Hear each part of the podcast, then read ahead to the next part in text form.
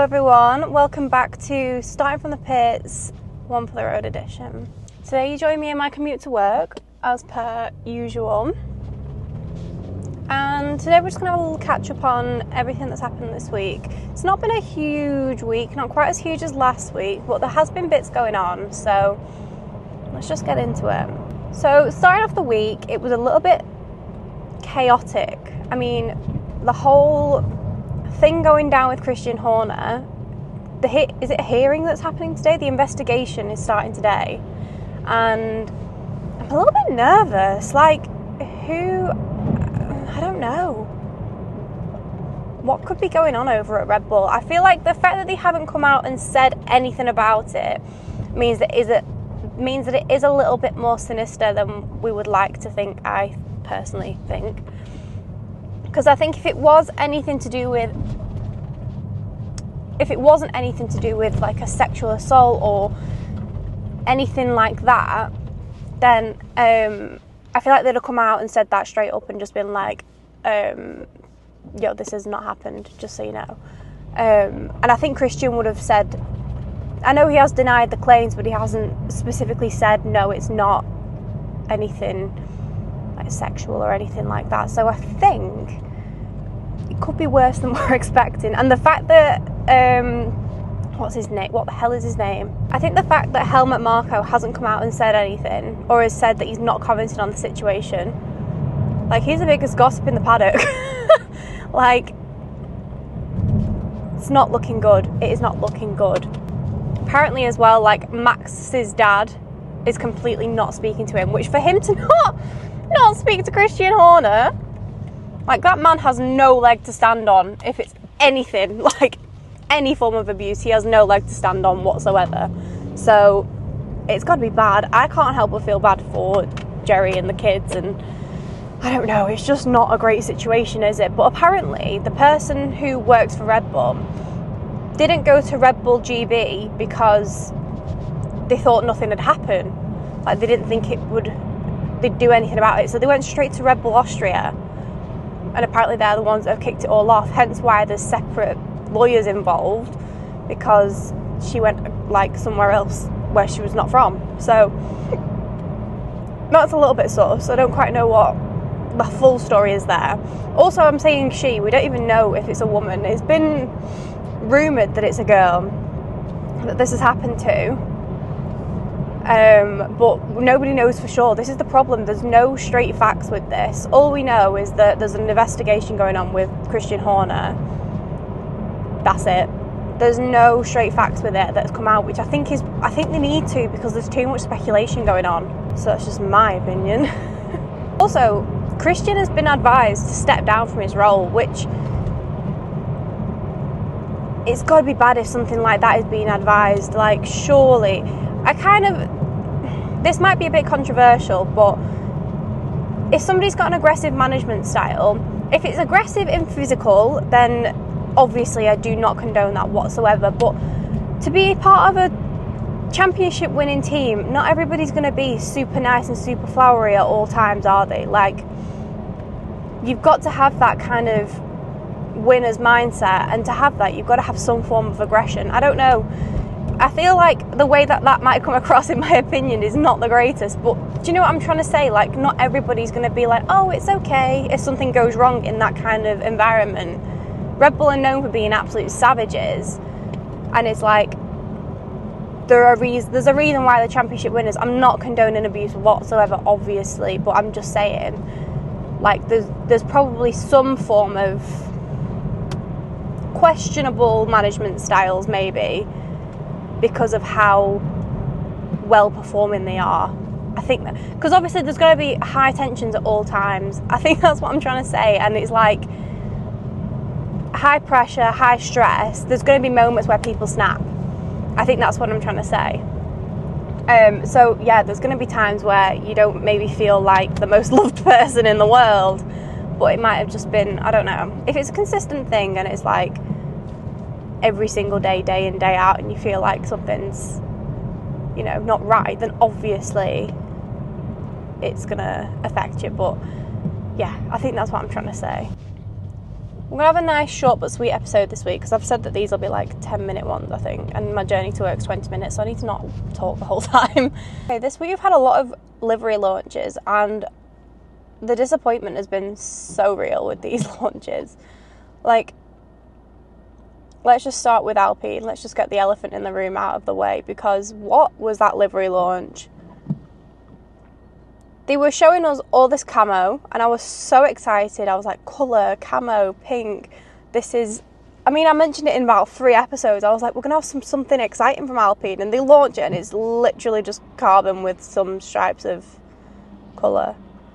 And I was like, okay, well, that was disappointing. Who else have we had this week? We've had Haas. They were the same. They've gotten rid of some of the white and it's gone full carbon with some details. Again, it's just not giving the way that I want it to. like, do something. Do Alpine, you were onto something there. Maybe continue through with that. That would be absolutely beautiful. I understand they're probably going to do it in the merch and stuff like that, but like, we need it on the car. We need it on the car. There's certain aspects of the car that I understand have to be carbon, and I don't know, it just seems a little bit like I know I get that you're all trying to save weight, but how much weight does it realistically save? Just for a little bit of something exciting. Do you know what I mean? I just want a little bit of something. And then we've also had this morning, this morning we had Visa Cash App Klarna 2.9% interest Cash App Racing Bulls. RB, sorry, not Racing Bulls, not related to Racing Bulls or Red Bull whatsoever. Weird. So, yeah, that happened, and pleasantly surprised actually. Williams and Racing Bulls, you did great. You did great. Well done, team, because that livery looks beautiful. And do you know what? Your name's a bit crap, but I can put up with you if you have a nice livery. So you've redeemed yourself there, guys. Well done.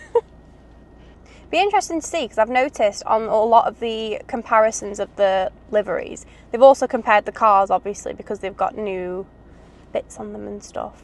I've also noticed that a lot of them,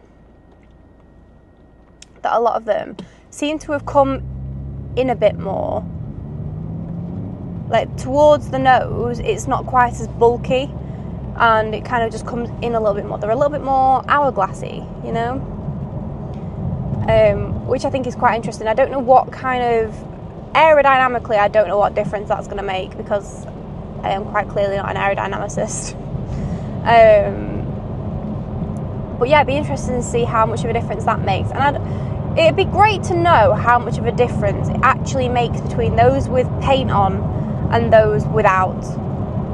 Because like I said, realistically, how much weight does it actually save? I'm not convinced that it's worth it to not have a cool livery, in my opinion. And also for the sponsors, the cooler the livery, the more attention they're going to get. So I would be pushing for a better livery if I was them because then I would have more attention and more eyes on my sponsor, personally. I've heard quite a few people saying that they should bring in like a rule where only a certain amount of the car, like a certain percentage of the car, can be fully exposed carbon. And I completely agree. I think it should be because, again, it's another way of mandating and making the cars more equal. I know it's not necessarily a budget thing that the reason why certain teams have more carbon on show and things like that. Um, but I do definitely agree that, you know, why not? I'm intrigued to see what the Red Bull are going to do because Red Bull are usually quite samey, samey, and they don't show that much carbon. It's usually the red, the blue, and a bit of yellow. There's no black really involved with Red Bull, so I'm intrigued as to how they're going to go about how they're going to go about their whole livery. Same with Ferrari. I'm very, very intrigued about Ferrari. Are we going to get a full black livery with little touches of red and ye- yellow? Because I've heard there's a lot more yellow going to be on the car. So that could be interesting. Biggest news this week. It's been quite a roller coaster really for Formula One as of late. Like Lewis to Ferrari, I'm still not over that.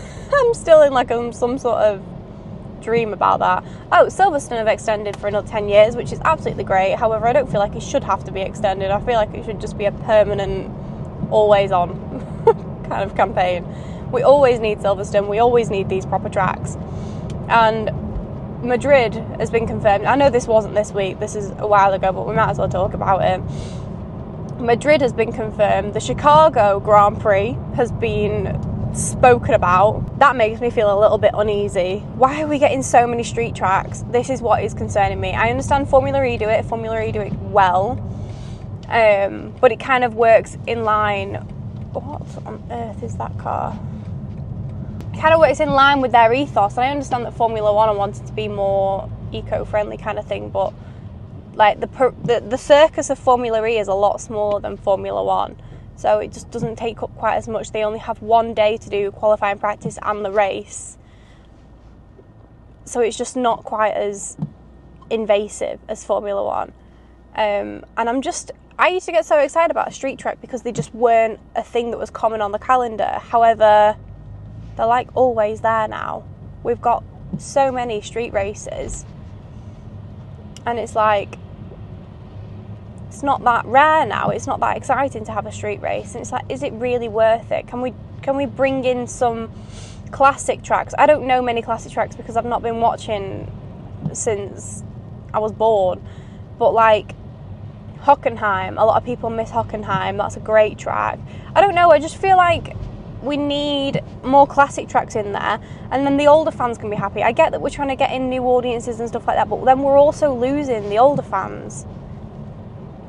And I feel like that's sadder and more important than getting in new ones. I don't know. I guess with new fans, there's new money being invested, but I don't know. It just feels a bit like, where is this going from here, kind of thing.